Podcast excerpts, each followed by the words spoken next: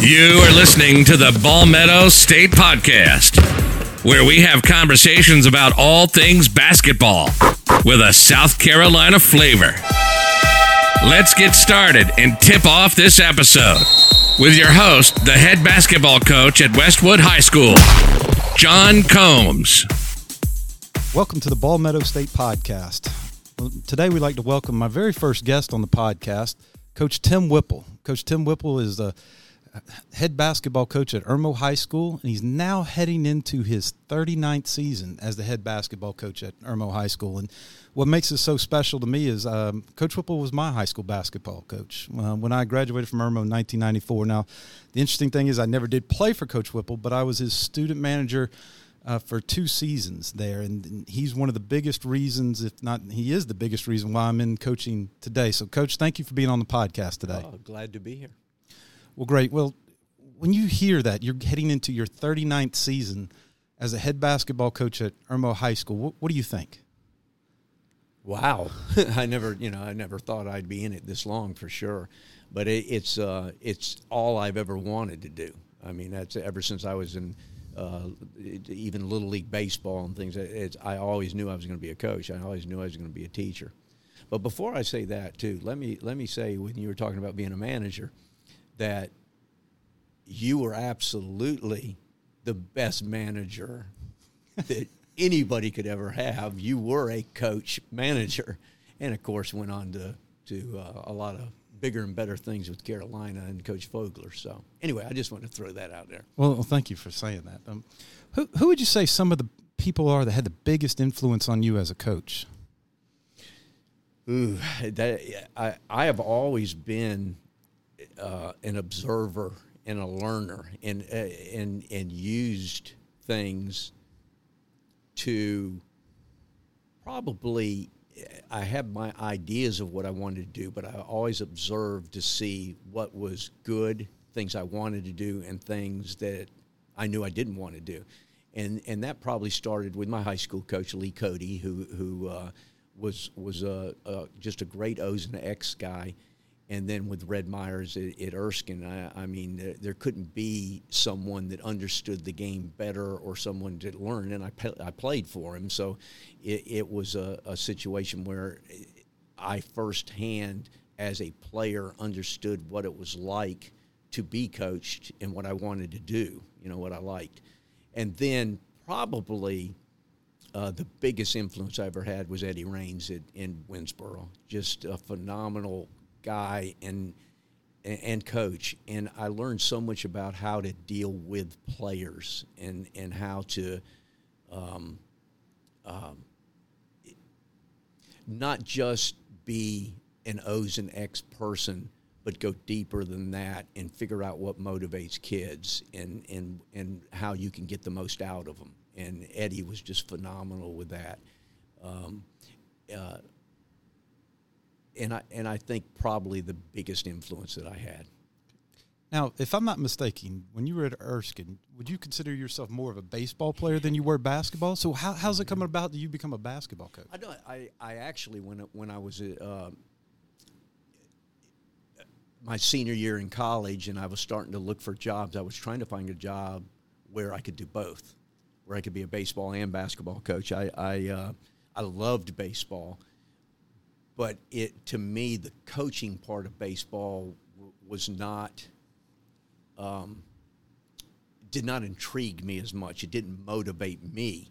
It didn't make me feel as if uh, I, I, just felt like I, I, I, was better suited in the basketball side of it. Um, I was a better baseball player. I started for four years at Erskine in baseball, whereas basketball I only started one year.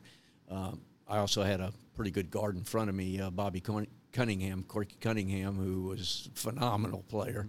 In, in, a different day and time, he wouldn't have been playing at Erskine because of social media and because of the, all the things that are going on. He he'd been playing in a Division One school somewhere. So I learned a lot sitting on the bench. I learned a lot being a non-player. Uh, sometimes when you're a player, things come easily for you. And I think that's why you're a good coach. You, you, a lot of times you're sitting on the sideline watching and observing, and to me, that's that's that's an important thing. Oh, there's no doubt. I think listening, observing um, is so crucial to, to becoming a coach. And knowing all the things that you've got to do. Kind of leads me into the next question. And, you know, one of the things maybe I took for granted when I was younger, the culture that was instilled here at uh, Irmo High School with the basketball program. To me, that's just, that was the only culture I knew at a high school level. How would you describe the, the basketball culture here at Irmo? Well, we're just talking about preseason workouts a little bit, and, and I, I we talk about this a lot of how blessed we are. Um, the the kids have expectations and are willing to be held accountable for things. Um, we work extremely hard on mental toughness, and I think that shows when we start doing this conditioning and these workouts this time of the year because we work on that a lot. That culture is something that is is easy to lose if you don't have guys that are always setting that example for you. My best players that I ever had worked harder than anybody else. Going back to BJ, I mean, eh, you know, how could anybody in the program not work hard when the best player is out there working as hard as he can all the time? So, what we've tried to do every year is set expectations for these guys and let them know that they're going to be held accountable for everything they do. Now, that's not easy to do, but once you get it started, it's an expectation. There are a lot of guys that think they can play basketball or want to play basketball that never even come out because they know they can't meet the expectations that we're going to have, the culture that we have set for us. Now, you know, they have to be you have to be talented. You can't just be mentally tough. But I, I think that our that's what our culture is right now, and that's why we've been able to be somewhat successful. Is that our kids understand they're going to be held accountable, and that there are expectations for them every single time they step on on the uh, court, in the classroom, and in the community. All three, and we talk about it every single day how important those things are. Yeah, I remember a quote you handed out, and I mean, maybe excellence uh, is a is a habit. Oh yeah, well, without a doubt. I mean, and and see, there's there's kids all the time that that are are are good players, but they're not willing to, to be held accountable for anything. They aren't willing to make sacrifices. They aren't willing to, to do those things. And they can be successful players, but they're never going to be as good as they could be. They're, they're never going to they're never going to reach a level that their talent actually exhibits. And that's what we try to do here. Find people that are willing to work hard and become the best they can be. They may not be the best, mm-hmm. but they're going to be the best they can be. And and and you can't argue with the results at least because we we've had the uh, we, we've I'm extremely proud of what we've accomplished here and hopefully what we still have ahead of us. Well, like we were talking about earlier, you're heading into your 39th season as the head basketball coach at Irmo. You've won five state championships and you've played in 10. I mean, that is absolutely incredible. And I, I know you're, at last I checked, it was the third all time leadingest win leader in South Carolina. Now you're now second. Wow. Yeah. Um, well, we, have we, won over 750 games now. Okay. Um, it, it was it we were at, at the end of 38 and I said, "You know, I need to just retire right now." It's exactly we had won exactly 20 games a year after my 38. So that would be what? 7 whatever that is. Yeah. I don't remember what it is. Uh, but uh, now we, we dipped a little bit below it th- this year. But you know that you don't you're not successful for that stretch that many years for that stretch of time unless you do have a good culture. But think of the parents that are willing to make sure that their kids are doing what they're supposed to do and the support that they give because you can't be successful without them. The assistant coaches that I've, I, I mean, forever, every assistant coach I've ever had has been a head coach. Um, and then having talented players. You know, the, the, those if you don't have a combination of all three of those, you can be successful for a while, but you're not going to have the longevity. And that's where I've been fortunate to have a lot of talented players, a lot of talented coaches to work with, and then parents that have supported us and been willing to do what we needed to do. It's absolutely been incredible the the culture and the standards of excellence you've you set and the players you've had a number of different styles of teams, style of players, but it seems like the culture has always been there, and it's uh, you know it's really been amazing and, and inspiring to me. What what would you say is the toughest part of coaching? I, I would I would have to say that it is it is dealing with the kids. The O's and X's aren't that that, that difficult. You know, you can find a way, and that that's one thing I've always tried to do is uh, try to put my players in a position where they can be successful, whatever it is. So we change O's and X's. We don't do the same thing every year. We do change. For a while there, we didn't have to because we just reloaded with the same type of player. But as our players have changed, and you know, sometimes we have post players, sometimes we don't. Sometimes we have guards, sometimes we don't. Sometimes we have ball handlers, and sometimes you know seasons we don't. So so we've had to we've had to change a, a little bit of how we have of done things O's and X wise, but getting into the heads of the players, I think, is the most important thing. I think that is the hardest thing and the thing that you have to do if you're going to be successful. Figuring out what turns a player on, what motivates them. So what I've always tried to do is with the, within our system, within standards, within an idea of what I'm willing to meet them with, you know, meet halfway or whatever it may be, is to is to find out what they tick, what makes them tick, and if I can do that, then then you're unless they're just have no talent at all, then you're able to help them reach their potential, and that's what I want to do, and that's what I take pride in as a coach, and what I've always tried to do. Get a young man to reach his potential, and then you know whatever happens happens. How do you think you're different as a coach, say 2019, and then when you first started in the 1980s? Yeah, yeah I'm, I, am I'm, I'm a lot different, and I, I've been fortunate enough to, and especially recently, to to go out to lunch with some of my guys I coached in the 80s, and uh, it was really funny because I, I almost feel guilty at times because of the way I treated them. I have this image of being so mean to them and so demanding of them, and I was, but it was it's it's incredible how much they really appreciated it. They they didn't resent it. I feel guilty, but they're glad I was I was that way with them, and they see the difference when they come to games. The way I react now than than the way I was. I was much more volatile. I was you know much more confrontational. I was even when you were here. I was that way. Um, uh, I I um, much more demanding. The, the energy level was so high. See, I could do all those things. As I started getting older, and and my athletes did change too. Um, I started becoming a little bit. I had less energy, so I was a little less demanding. Uh, and the same things that I thought were so important 30 years ago, we don't do now, and we're just as successful you know so so you do change and i think that's part of coaching is is being willing to change with your players. And if you're able to do that then you have an opportunity.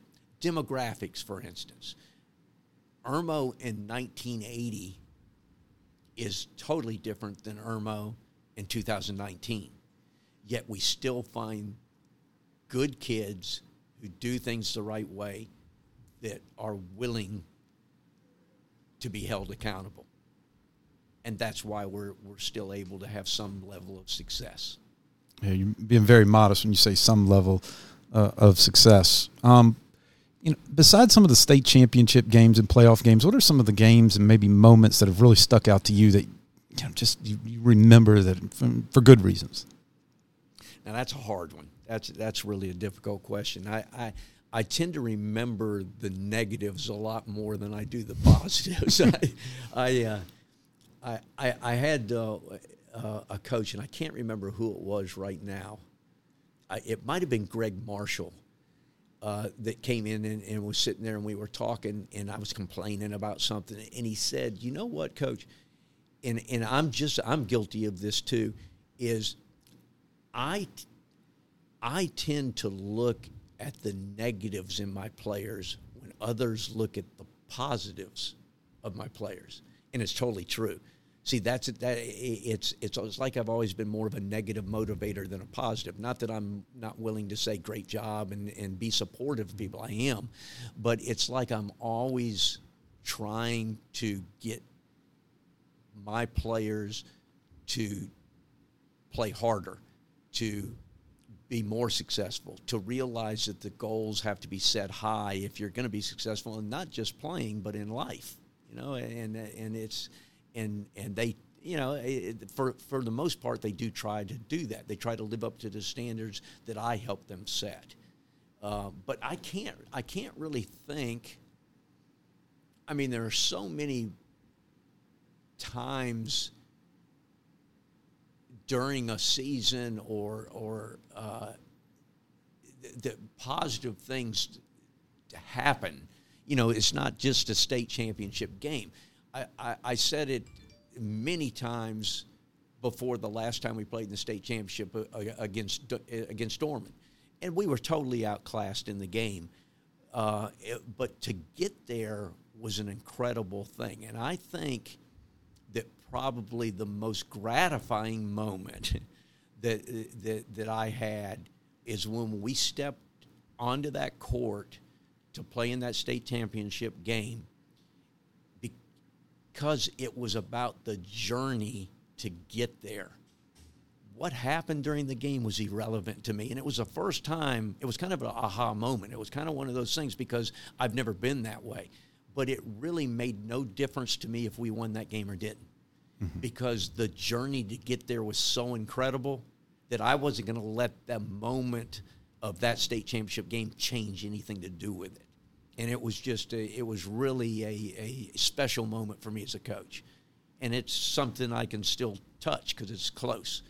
All those other times is kind of hard to remember, but if if that answered your no, question. Yeah, well, I remember one game when, when I was here as a, a student manager when we played uh, Hillcrest of Dalzell um, the first time we played them, and this was, of course, before 1993, before social media was really around, and you know they had this guy named Ray Allen that everybody said was pretty good player, and I think we were, I think we were ranked number one at the time, and they came in here and and, beat us. Um, and then we turned around later on in the year, had to go to their little gym, and that that was a game that we won. And that atmosphere in that little gym was something I, will never forget. Do you remember that game? Oh, I, I do, and and and I've I just got through recently making copies. Uh, you know, I have VHS tapes; they're all over the place, and I'm trying to put them all on DVDs. You know, so I can carry a satchel and get them out instead of having to have a truck to get everything out of here.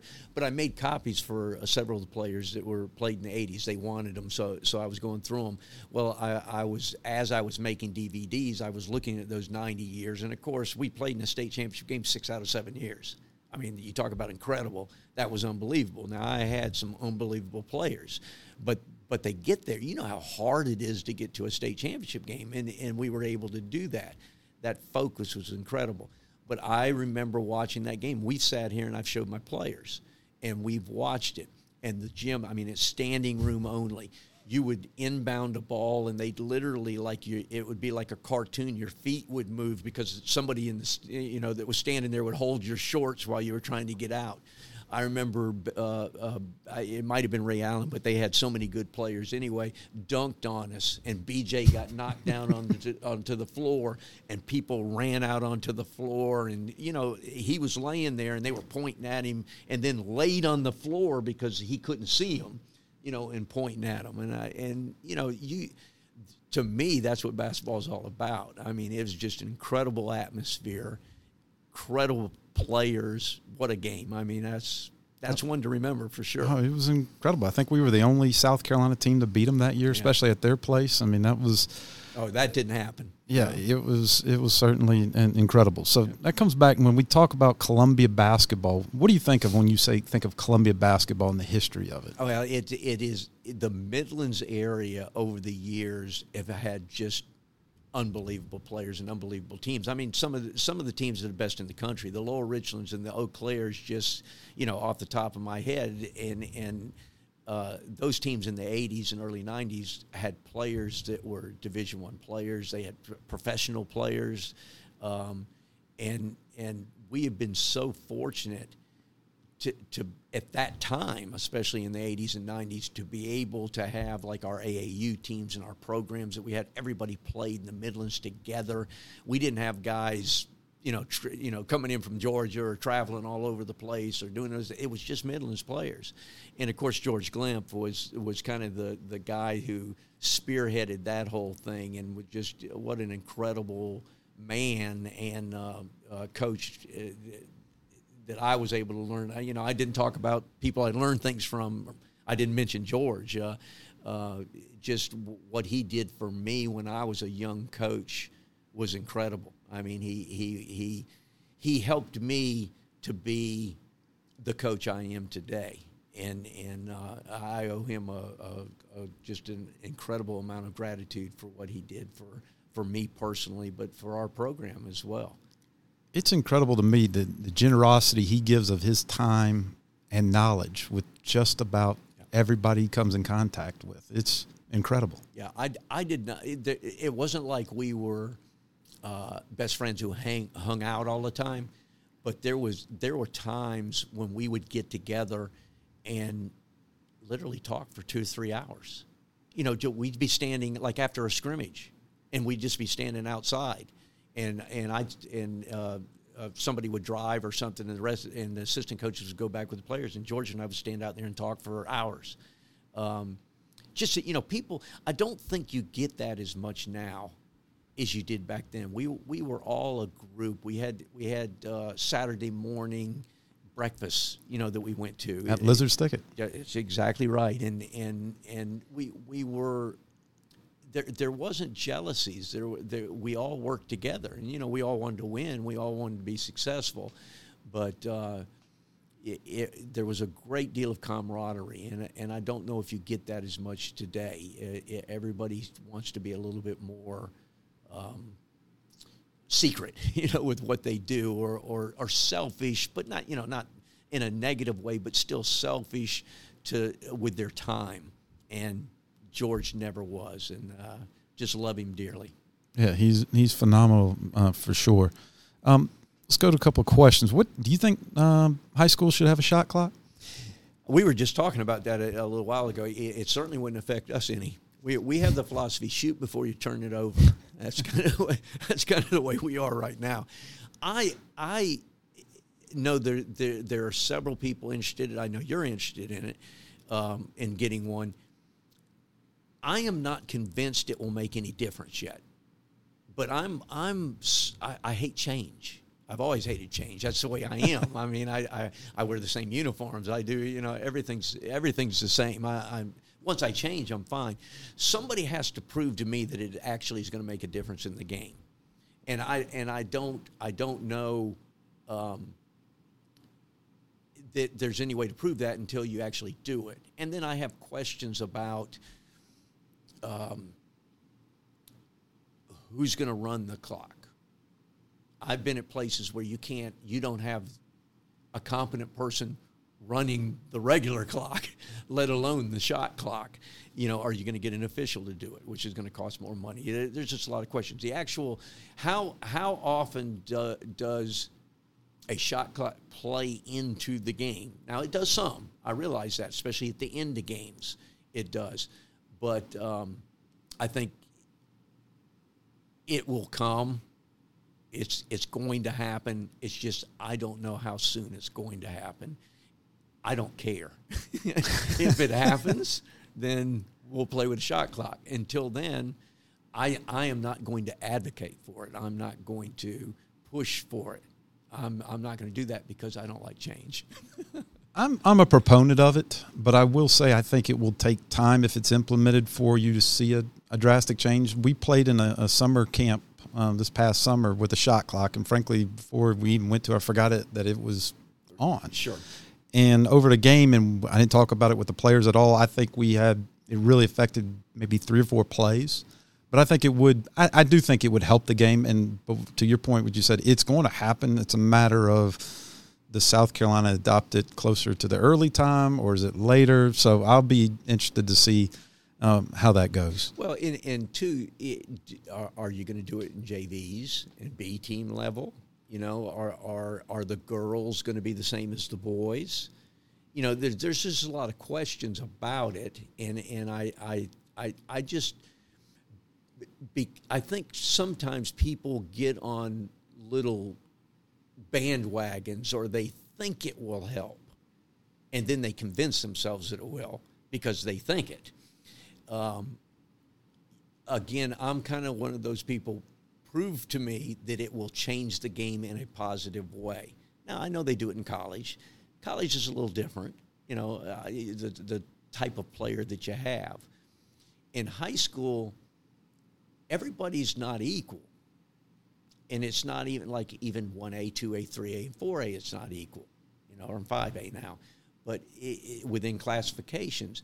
So are are you going to say we're going to dictate a clock in high school and it's going to eliminate any chance of you with lesser talent winning a game which it somewhat does in the college level but everybody's so good now or you know it's it's not as you know much of a problem so I, it just concerns me that it may take away the opportunity for lesser teams to have a chance to win a game or compete in games because of that. If I take 30 seconds to shoot and you take 10 seconds to shoot, that's not even good. I take 40 seconds because the shot clock's not going to be, you know, 30, what would it be, 35? Mm-hmm. Uh, something Probably like that. Something like that. But anyway, it, it changes that to me. And I, I just, I, I know it's going to happen but it just I hate the fact that it, it it's going to eliminate the opportunity for some teams to be able to to compete in games because of that because there's going to be such a disparity of talent. Now let me ask this: Were you in favor of a three point shot? Okay, now see again, I didn't care. Did I advocate for it? No. Did I did I push you know do that? No. As soon as it came, it doesn't bother me that it's there, but we didn't we didn't probably shoot threes. Uh, now we shoot more because I think it's it's something that the game has evolved where the players aren't disciplined enough to understand. They're going to do the easy thing, mm-hmm. and the easy thing is to shoot a three because most of the time you aren't as covered as closely, and it's a better opportunity. They don't care if they make a good percentage of shots. As soon as they make one, I'm shooting five more. You know. Um, so so I, I, I, it doesn't bother me. I did, uh, again, and it'd be the same way if we have if I'm still around when they have a shot clock. We'll play. We'll play. We'll do it. It won't. It won't affect us at all. Okay. If that if that makes sense. Oh no, ab- absolutely. If we were to make you the czar of the South Carolina High School League tomorrow, what would be a change you would want to make? I th- I think in in because I've been in it as long as I have uh, and, and things have changed a little bit. I've seen that over time. But we are a football state. And I think still the high school league is dictated by the wishes of football in the state. And the majority of the athletic directors in the state are still football coaches, although that there's more and more. There's more and more women now. There's more and more other sports. There's more and more where the, uh, it's a non-coach that's doing it. But but I think if I had if I had one thing that I would change, I I would have I, I would want to actually take into consideration what is best for all the athletes in this state, not just basketball, obviously, mm-hmm. but all sports and and try to have their needs met more than to satisfy the needs of what I think are the ones in power, which is the majority of the football people. Not anything negative against football. I mean, mm-hmm. it's just it's it's the way it is. I mean, uh, and uh, it's the way it's been for well, what has been, and I've you know time thirty nine years. I mean, that's it's still the same way, and and and uh, I I don't resent it. I just wish that that that the high school league would be more considerate to all athletes. Even though they say that a lot of times, I don't think they are. Okay. What are what are your thoughts on the NCAA who just recently changed the recruiting rules that allowed Division One coaches to come out and watch players play with their high school teams during June? What what did you think of that change? No, I thought I thought think it's great. I think it's a it's a it's a fantastic idea, and and and I I'm not a college coach, so I, I don't know how they felt, but I did ask several of them about it, and they loved it. So that helped solidify it for me that if they love it and they like it, then then uh, then it's definitely worth doing it. I th- I think a, uh, it, it is a major positive because you get to see players actually doing what they do in a high school situation. And I think a high school situation, as far as a team is concerned, and coaching and O's and X's, is closer to what the college game is. And, and it allows these guys to see them perform in that structure.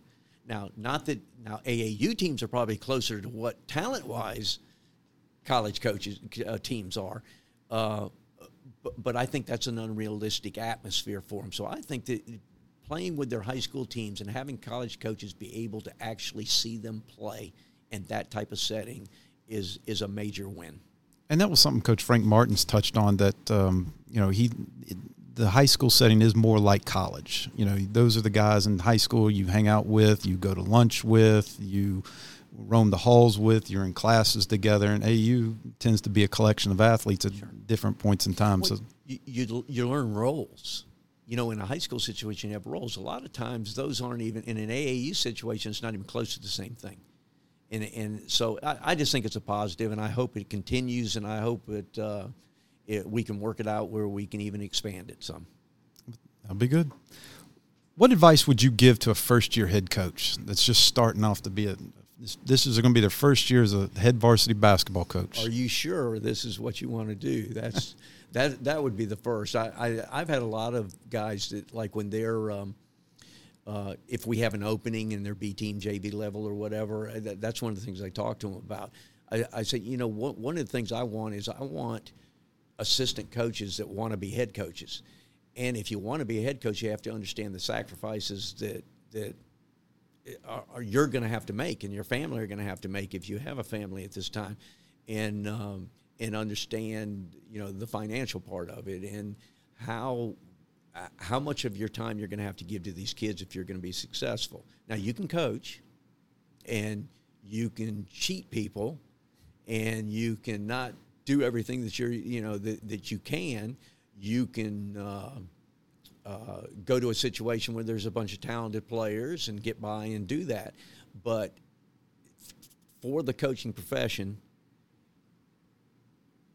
as a young coach do you want to be a head coach and are you willing to do the things that are necessary to to give your players the best opportunity that they have again to be successful and not just in basketball, but in life. And that, and that's what coaches are. Yeah, if you think about it, the coach player relationship is the closest of anything in a school setting. Very few teachers get that relationship. Uh, administrators, you know, could in a way because they have a chance to see them a little bit more. But the coach player relationship is a very special relationship, and even if they're not, even even if if it's not with an athlete, just a regular student, the relationship that you have with them can be closer, and and that's an awesome responsibility. So so I, and and I do every single coach that I've ever had, I talk to them about that and, and try to help them to understand how important that is, and and it's not an easy thing if you're in it because you're just you know think it's a cool thing, then you're in it for the wrong reasons. Now I know times have changed. What are your thoughts on social media, and how do you believe it's impacted high school athletics? Yeah. Well, first of all, I'm I you know I know just enough about social media to get myself in trouble, but it, it's um, I think I think there are tons of positive things that come from it because it is a platform to be able to to say a lot of positive things and to communicate with people and and and uh, it, to give again like a coach the opportunity to reach a lot more people than he normally would um, in a positive way. But as many positive things there are, if it's handled correctly, I think there's a lot of negatives that go along with it because it's not handled correctly. Uh, players are more interested in it's it's it's so much easier to do negative things, say negative things, be hurtful, um, because you're not looking at somebody. You're, you're, you know, there is no relationship. There is nothing personal, and and I think it can be dangerous if used the wrong way, and and there is no way of regulating it. I mean, I guess there are some if you do certain things. You know, they can uh, keep you from tweeting or whatever it is that they're doing. But uh, I um, I like it, but it scares me sometimes when I see some of the things that I see that anybody is going to be able to read, and and especially if you're athletes because there, there's no filters for them, and they say things and do things that they're going to regret at some point in time. I'm sure you've heard many times or, or seen many times where coaches have stopped recruiting a player because of something they've posted or put out there on sure. social media. And I think one of the challenges with social media now is these kids are growing up. Um, their parents didn't grow up with social media, so they don't uh, they don't have a past ex, uh, history to be able to help share with them how they handled it and navigated it when, when they were younger. Um, do you address this with your players? Do you speak oh, we, about it often? We do. We, do. we talk. That is, I think, if there's one difference in me over over the years, you know, in the '80s and '90s, it was well, I didn't have a lot of uh, um, sit down,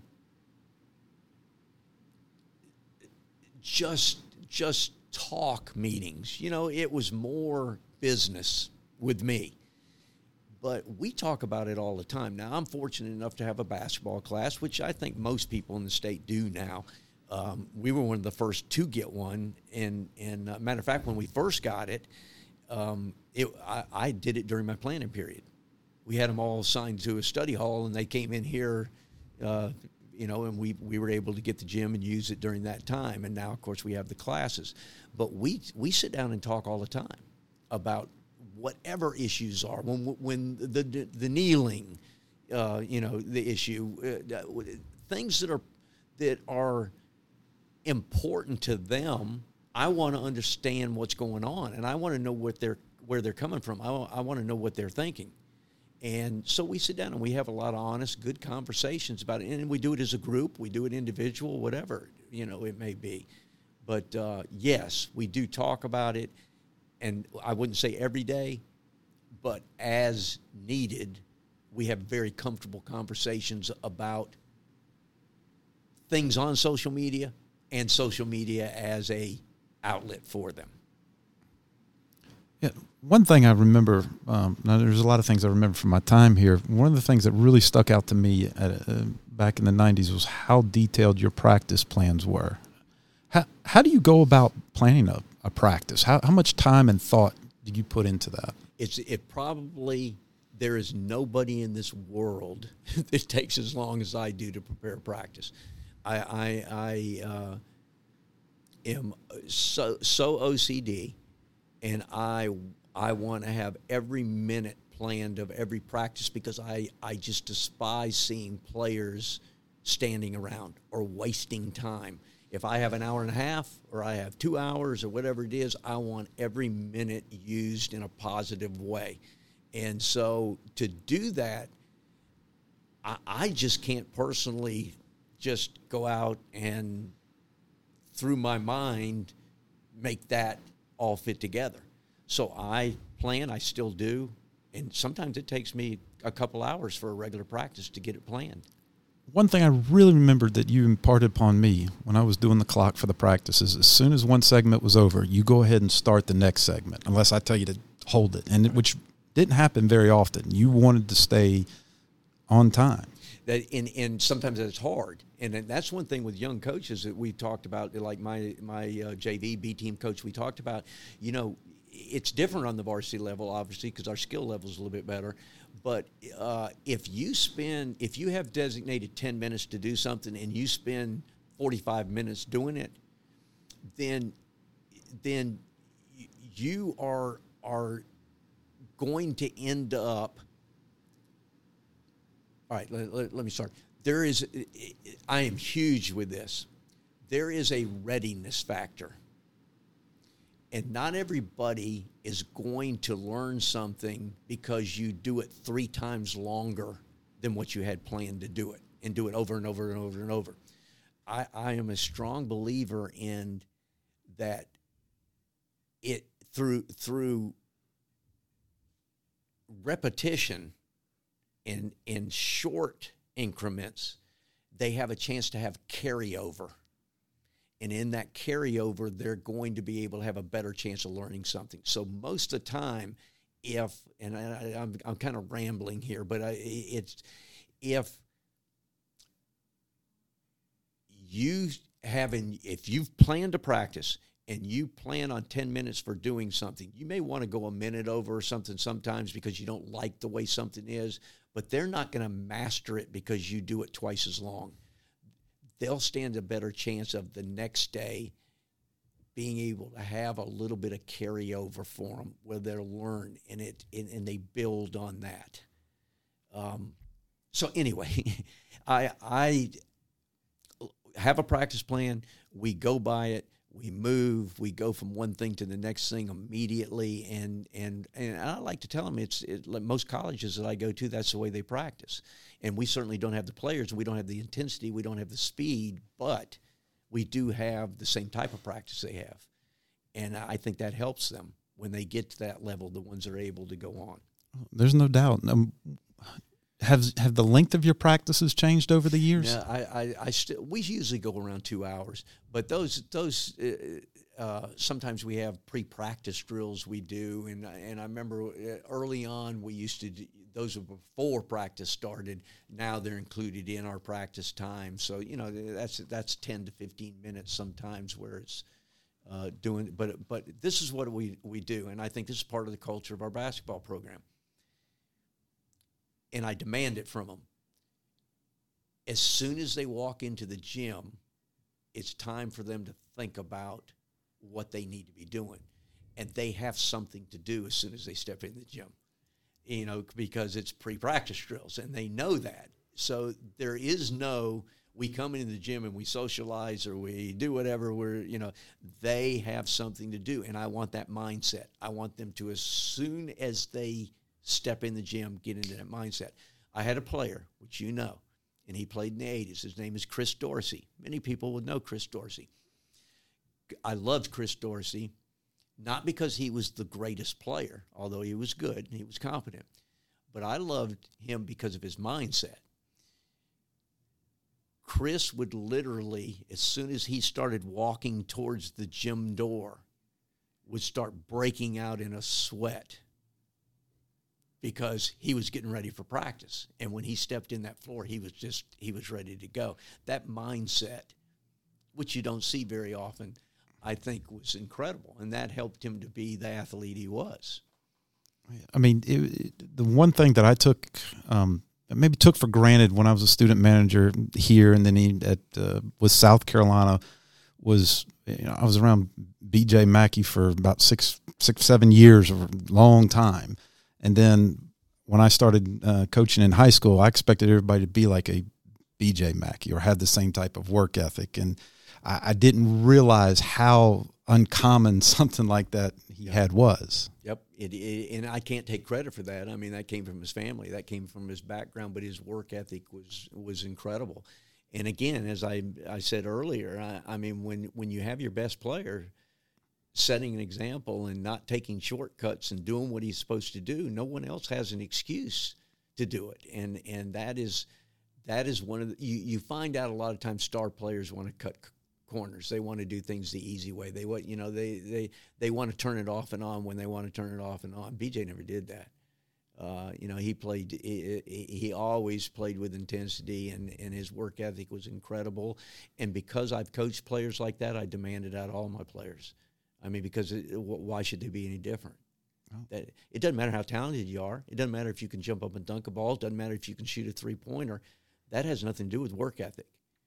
And so, you know, if you demand that, and, and whether you're whether you're a starter or whether you're the 15th player on a team, you demand it from them, then, you know, they, they, then then they have no excuses not to do it. Then we go into when you're deciding putting together your team for the year. How do you decide how many players you keep on the team, who you keep on the team? How how do you do that? That that varies according to the year. Sometimes we we don't we don't have. Um, um, a, a, quality of player that we think is able to make a team. So we may have 12 or 13 guys. I always tried to have 15.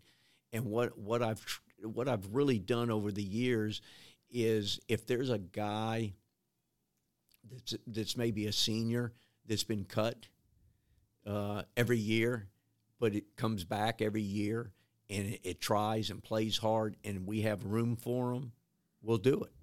I, I, mean, I, have never had any more than 15 players, but but there's times I've only had 13, but we'll keep a 14th or a 15th because of that, because of that situation. If you really think about it, you're you you can have 15 players on a team. How many how many guys are going to play? You know, I mean, I, I guess you can have. I've never had more than nine or ten players that are, are capable of being able to play in a varsity basketball game. Um, so unless those guys are young, um, they're not gonna they're not gonna play. So you have to have a mentality that you understand that you want to be just a part of a team. I know when you played, you weren't a a bad basketball player, but we had so many great players. There was no room Oh, there was we were ultra talented. Yeah. So I, I mean, and that has something to do with. It. Sometimes we have a lot of lot of talent, and and so there's no room for that type of guy. But I love rewarding a guy. I love rewarding somebody who really wants to do do it and loves being a part of a team, and reward them for that. You know, a guy that comes to my mind was during my time, Tamaya Williams. Well, I mean, we we probably don't win a state championship without. There's no not no probably about it. No, there is no doubt and the thing about it was, you know, all the way up into his senior year, he was he was he wasn't playing, and he really didn't even start to play until after Christmas. You know, when we made a few changes, and he just slowly but surely got a little bit better. We we he actually was a point guard that we moved to post. And then in the state championship, he scores what twenty one points or yeah, ten of eleven from the floor. Yeah, yeah well, and the one he missed, he stuck back you know, one of those deals, and it made a free throw. And I mean, he he is he is the type of individual that actually, in our minds, we never thought was going to be able to play um, or to help us in a game.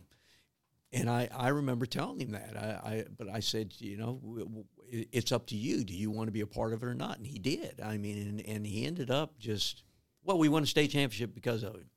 There's no doubt about it.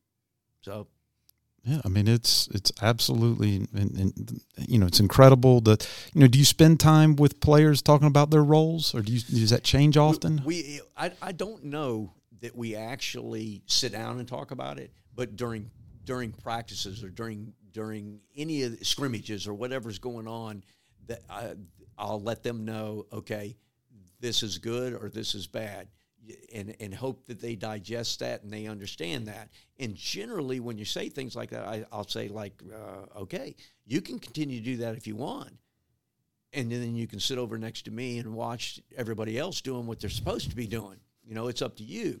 And you know, I don't sit people down and say, okay, this is your role. Sometimes I might, but.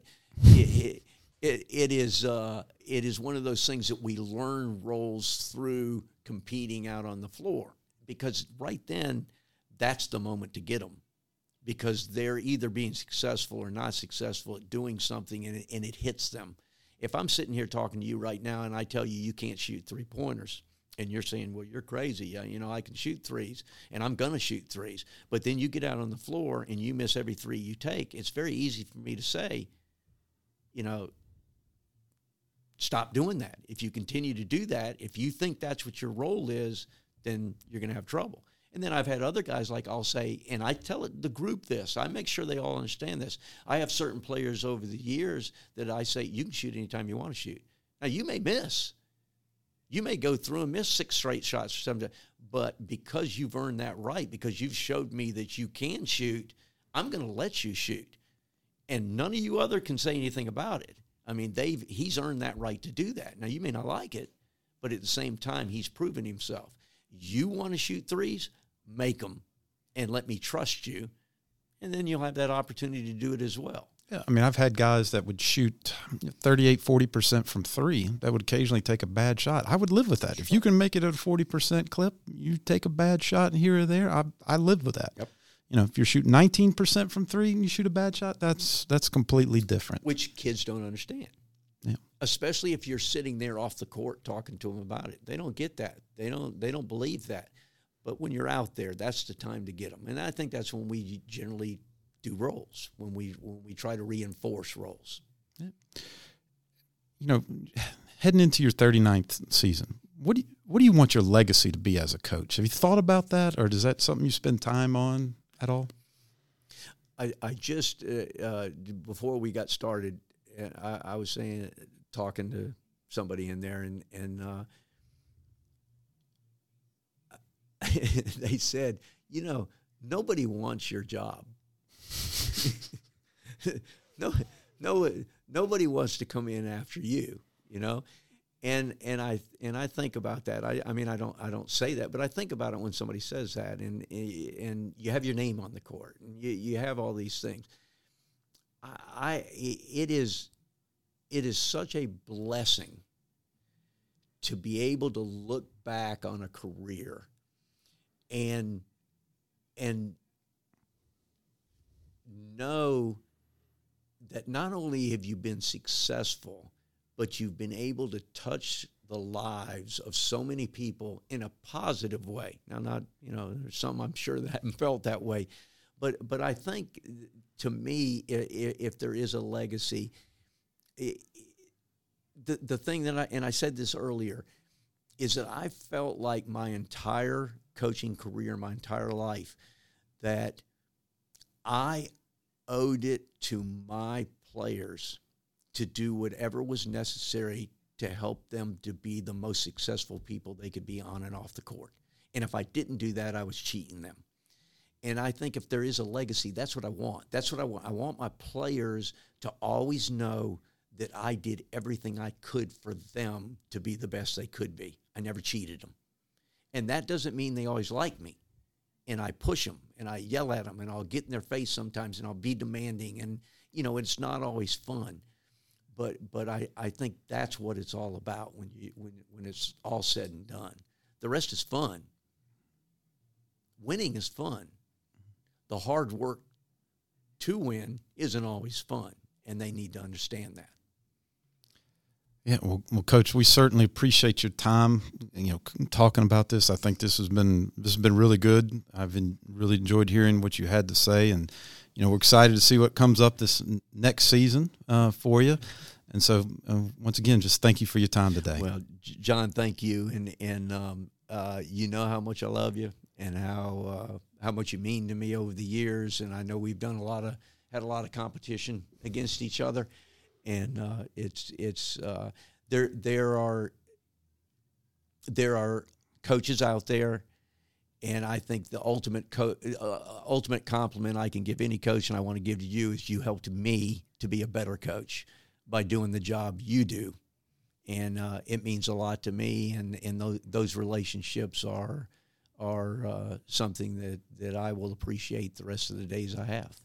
Well, Coach, the, the, same is certainly felt on, on this end. I mean, I'm coaching because of you. Um, even even though you, you cut me a couple of times, but that just goes to show you, you you were so good at making me just a student manager feel important and a part of the program and understanding the the culture of excellence. And so, um, I just thank you for all that you've done for me. And I know there's a lot of other coaches that you spend your time with, and people will come visit and talk to. And I know that's uh, you know very well appreciated by a lot of people. Uh, it's it's uh, I enjoy it. It means a lot. So, good luck with all this. Well, okay. thank you very much, right. Coach. We certainly appreciate it. All right, thank you. You've been listening to the Palmetto State Podcast. For our show notes and other valuable information, please visit our website at palmettostate.com. We would love to connect with you on social media and hear what you think. You can find us on Twitter, Instagram, and Facebook by going to at Palmetto State. Thank you for investing your time with us.